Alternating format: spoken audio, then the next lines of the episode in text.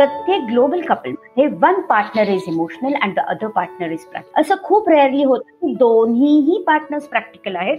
त्यामुळे त्यांच्यामध्ये बऱ्यापैकी वाद कमीच होतात. म्हणजे इतकं ते देवाणघेवाण असते किंवा इतका तो व्यवहार असतो की त्यामध्ये फार त्यांचे फ्रिक्शन त्या बाबतीत होतच नाही. बाबा ठीक आहे चल विसर तर विसर नाही तर नको विसर. आणि दोन्ही इमोशनल असतील तर ते खूपच असे यु नो शब्दांना अगदी सांभाळून जपून असे वागणारी कपल असतं ते. मित्रांनो तुमचं खूप खूप स्वागत आहे आपल्या या पॉडकास्ट सिमेंटिंग वेडिंग विथ मॅरेजमध्ये. आपले पहिले तीन एपिसोड तुम्हाला नक्कीच आवडले असतील अशी आशा आहे. आणि आज आता आपण चौथा एपिसोड घेऊन येत आहोत. जो लग्न झाल्यावरचा लगेचचा काय जो असतो ज्याला आपण हनीमून पिरियड म्हणतो त्या पिरियडबद्दल आज आपण बोलणार आहोत. हाय लेनाताई. हाय हाय नचिकेत. कशी आहेस तू? कशा आहेस? अरे मी मस्त मस्त. येस सो आज आपण आता म्हणजे कम्पॅटेबिलिटी बघितली पार्टनर आवडला निवडला लग्न झालं हनीमून झालं आता घरी आलो आपण सगळे. आणि लग्नाला म्हणजे आता मॅरेजला सुरुवात झालेली आहे. तर हा या हा सुरुवातीचा काय कसा असतो कसा असायला हवा? आणि तू जे म्हंटलस मागे पण म्हटलं होतंस की आता त्या गोष्टीला खरी सुरुवात होते की प्रेम आपण करतोय पण आपण आपल्या भाषेत प्रेम करतोय. समोरच्याची भाषा काय आहे हे आपल्याला माहिती नसतं. ती भाषा जाणून कशी घ्यायची? आणि ती भाषा वेगळी असेल दोघांची तर काय प्रॉब्लेम्स येऊ शकतात?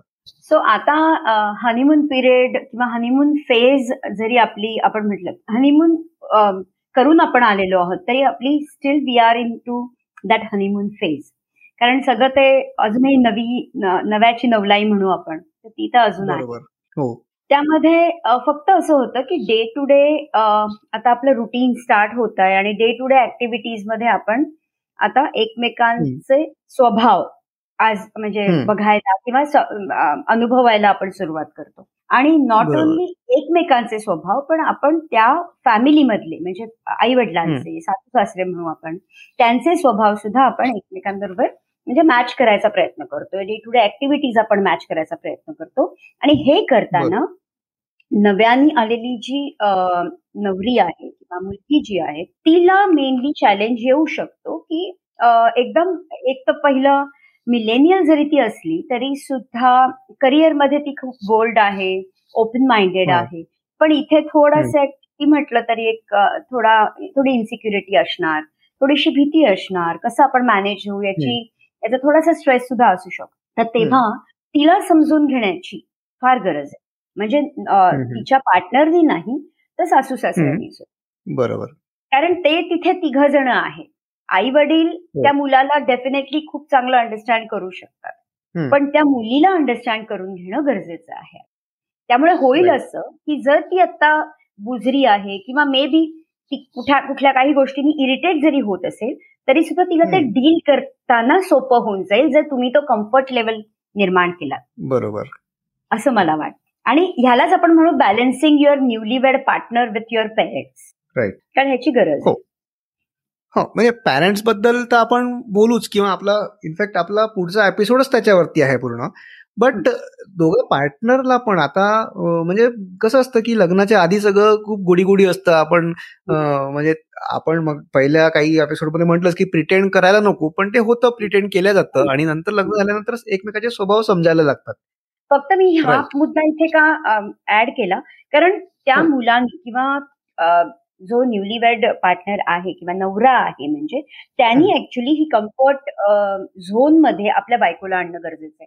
कारण ती जर प्रायोरिटी तू देतोयस तिला तरच तू हे नातं नात्याचा बेस बनवायला किंवा ते स्ट्रॉंग करायला त्याच्यामध्ये थोडी यु नो इन्व्हेस्टमेंट करायला इमोशन्सची तू रेडी होशील. आणि तिलाही तो कम्फर्ट लेवल येईल. तर तुम्ही दोघ जण आधी तुमचे तुमचे ऋणानुबंध आधी घट्ट करा म्हणजे तुमचा आधी बंध तुमचा घट्ट झाला पाहिजे मला असं वाटतं.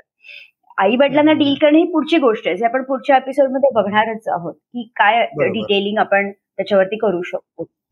पण आता जर तुम्हाला मी हनीमून परत आलात आणि आता डेली रुटीन मध्ये तुम्हाला मॅनेज करायचंय. सपोज तुम्ही आई वडिलांबरोबर नाही पण राहताय एकटे राहताय you are just staying both of you म्हणजे तुम्ही दोघच जरा जर राहताय न्यूक्लिअर फॅमिली म्हणूया आपण. तर हे करताना सुद्धा एकमेकांचे बिहेवियर पॅटर्न एकमेकांच्या हो.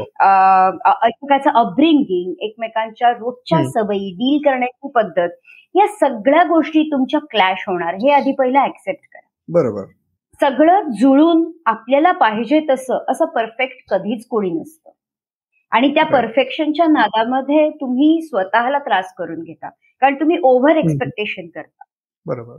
आणि ह्या अपेक्षा करता करता होतं असं की समोरच्या बरोबर तर आपला बंध जुळतच नाही म्हणजे ते कनेक्शन बिल्डच नाही होत पण आपण स्वतः मात्र स्ट्रेसमध्ये जातो. राईट असं होतं. तर आता आपल्याला दोघांमध्ये कनेक्टिव्हिटी कशी बिल्ड करता येईल याबद्दल आपण बोलू. So I always say even on my YouTube channel also ना it is mention the language of marriage असा एक व्हिडिओ आहे. या लँग्वेज ऑफ मॅरेजमध्ये मी बऱ्यापैकी त्यामध्ये प्रकाश टाकायचा प्रयत्न केलेला आहे की प्रत्येक कपलमध्ये अगदी ग्लोबल कपल म्हणूया आपण त्याच्यामध्ये एका पार्टनर एक पार्टनर इमोशनल असतो आणि दुसरा पार्टनर प्रॅक्टिकल असतो. आता इथे आपण जेव्हा प्रॅक्टिकल म्हणतो तेव्हा तो इमोशनल नाहीये का माणूस? नक्कीच आहे.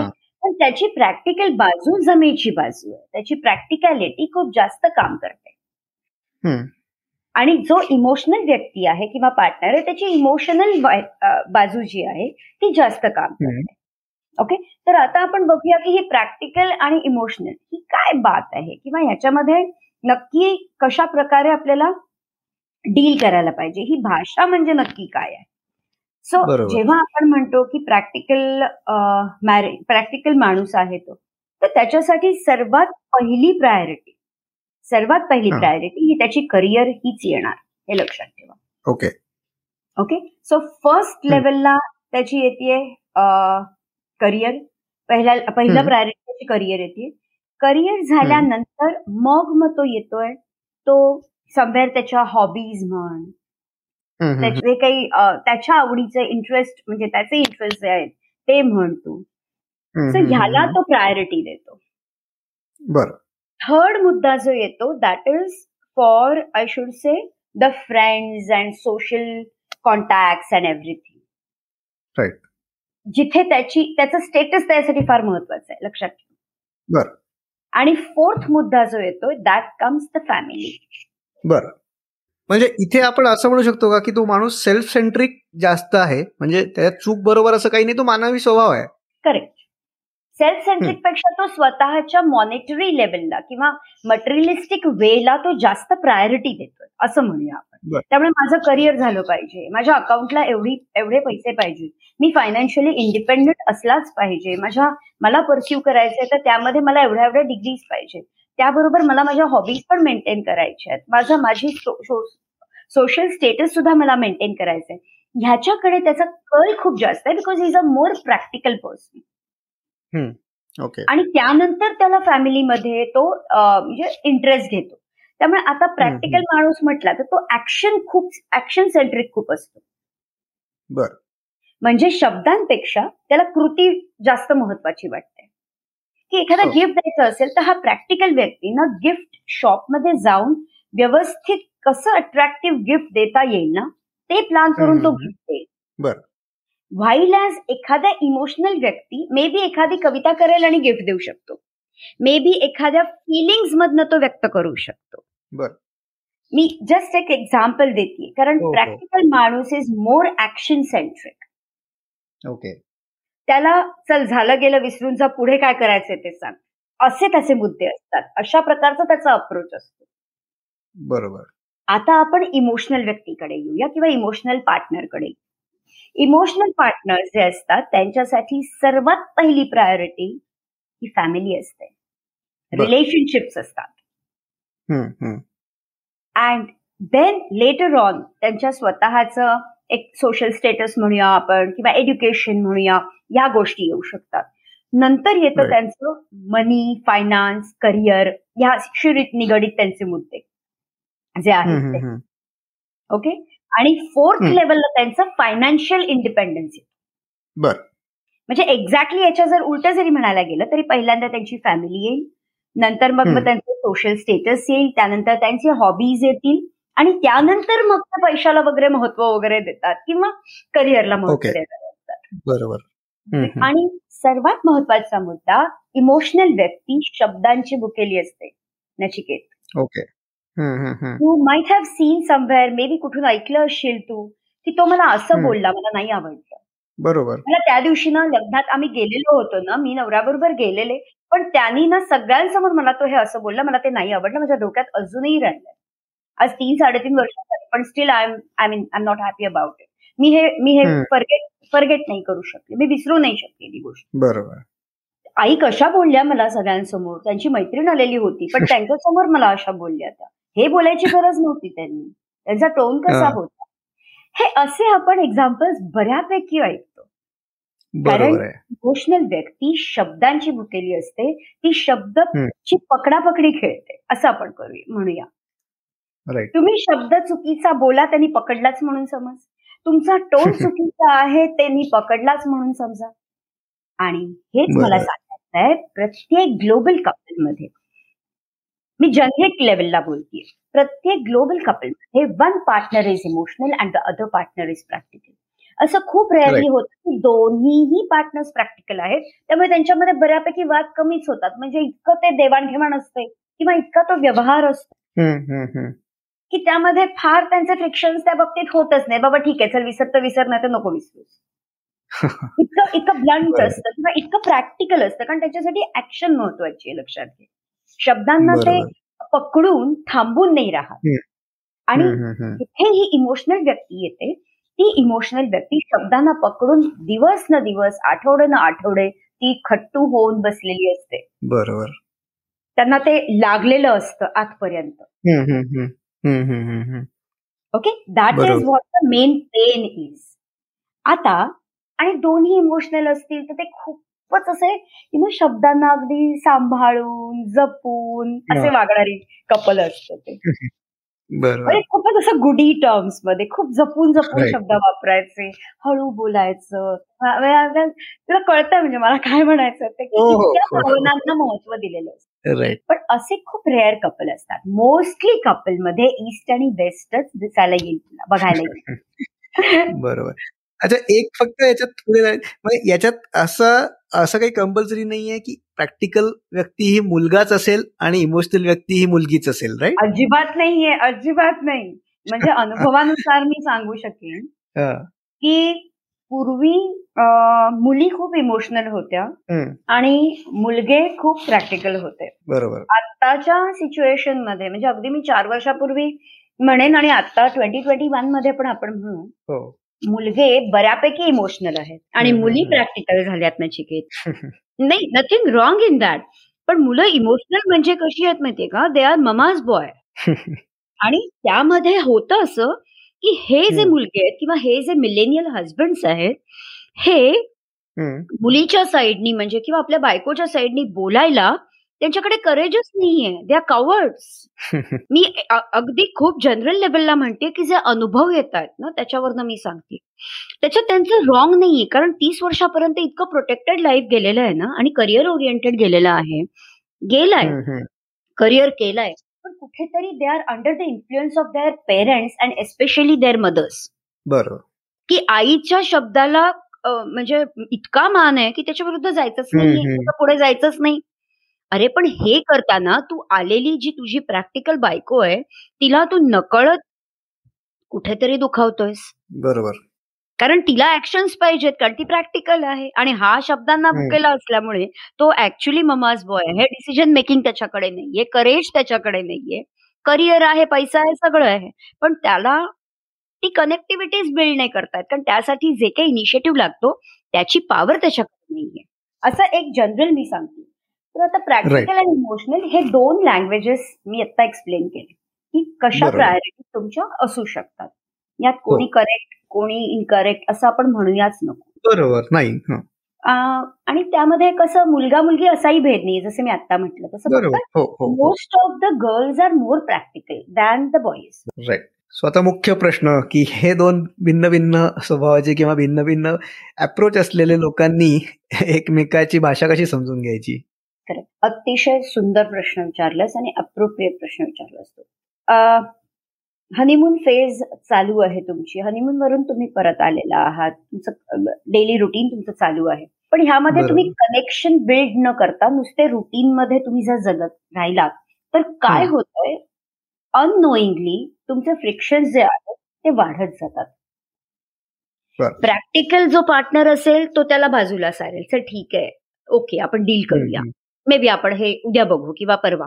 पण जो इमोशनल पार्टनर आहे ना तो स्लोली स्टेडीली हे ड्रॉप बाय ड्रॉप ना आपल्यामध्ये साठवायला सुरुवात करतो किंवा करते. आणि समोरच्या व्यक्तीला कम्प्लिटली क्वेश्चन मार्क पडतो की अरे कनेक्ट व्हायचं म्हणजे काय? ती कशातच इंटरेस्ट घेत नाही. ती बोलतच नाही माझ्याशी. ती बाहेर आउटिंगला येतच नाही. ती पबमध्ये येत नाही. ती फुरंगटून बसते ती चिडून बसते रागवून बसते किंवा बसतो. त्याला कुठेच हाऊस नाही यायची.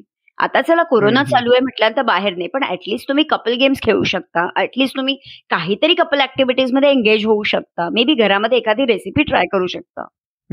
पण कशातच तो इंटरेस्ट घेत नाही कारण का त्याला त्या गोष्टी लागल्यामुळे मे बी जर तो इमोशनल असेल नवरा तर तो इनिशिएटिव्हच घेत नाही नाही मला यायचं मला इंटरेस्ट नाहीये. मे बी काही रिझन देऊ शकतो तो. सो अशा वेळी काय आहे आपल्याला ती भाषा शिकणं गरजेचं आहे. कारण तुम्ही तुमच्या प्रॅक्टिकल रीतीने जर प्रयत्नच करत गेलात आणि ती भाषा समोरच्या पार्टनरला समजलीच नाही.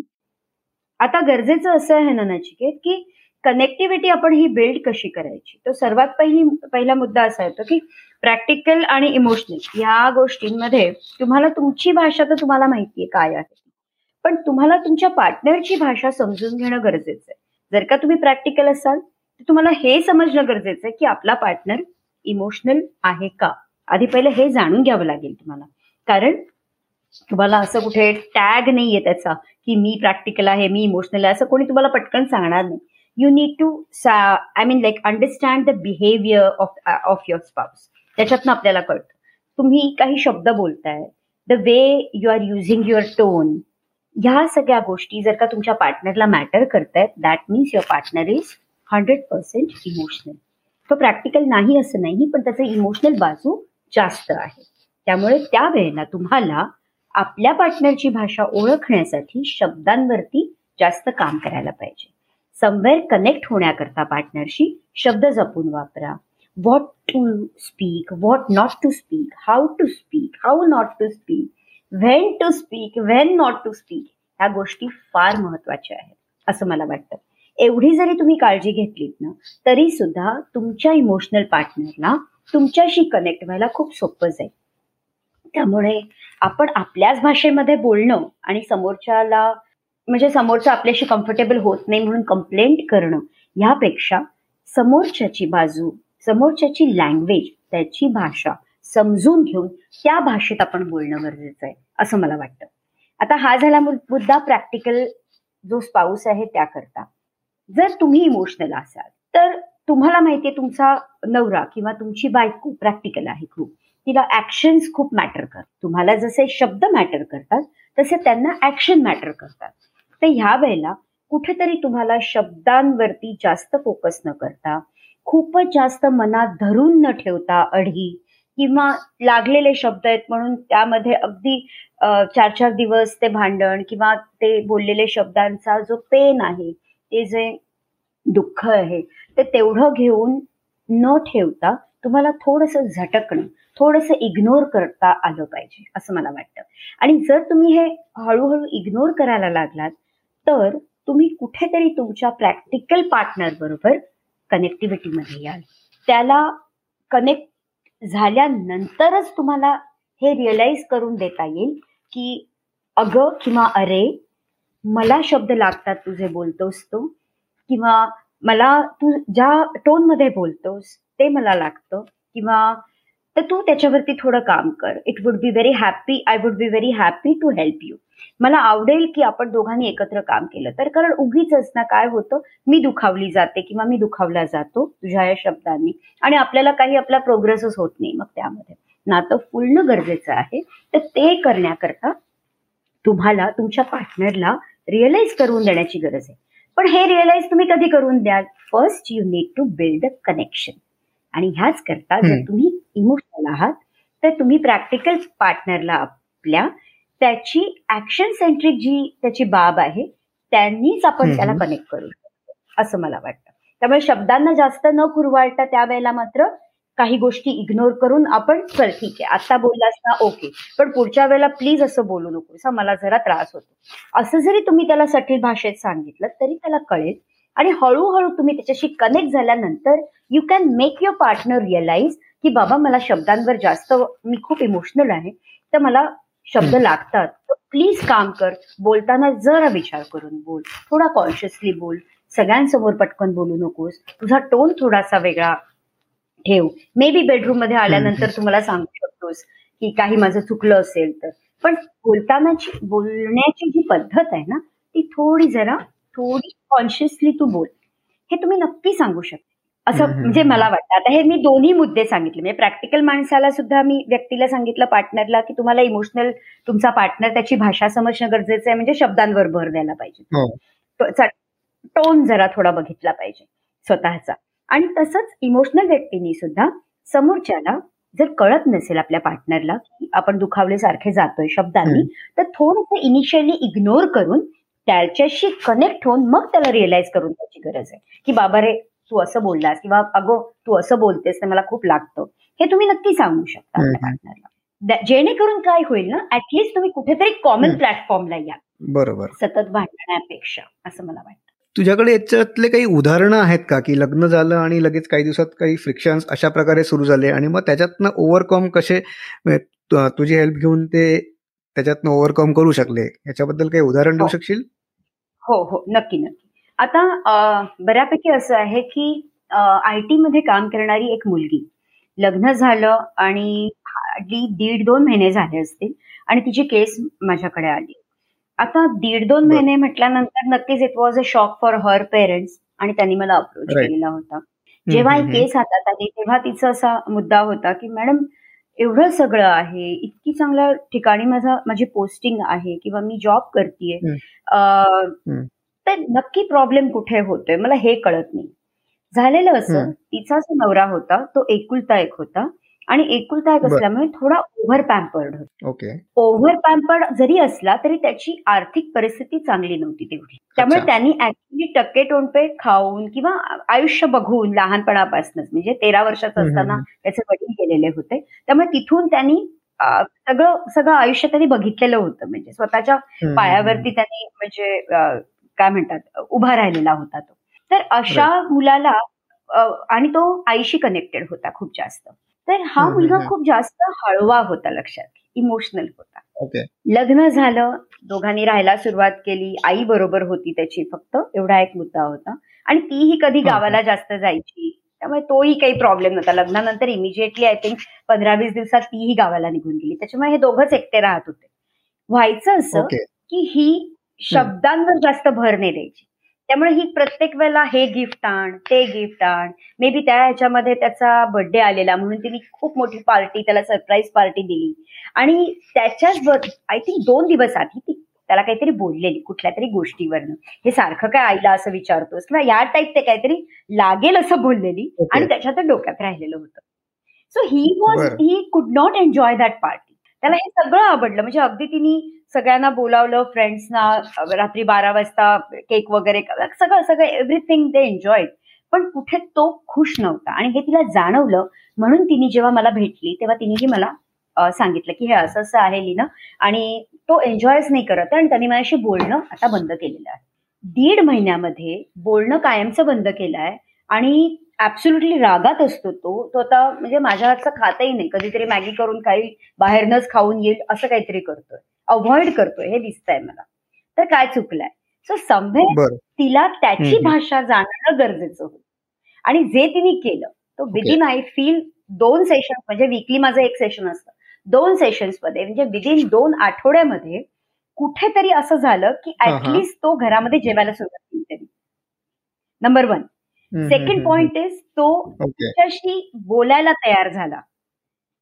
आणि हे तिचे एफर्ट्स आहेत नक्की की तिने थोडं सटल लेवलला त्याला सॉरी म्हणून तेही त्याच्या टोनमध्ये इमोशनल होऊन त्याच्याशी कनेक्टिव्हिटी बिल्ड केली.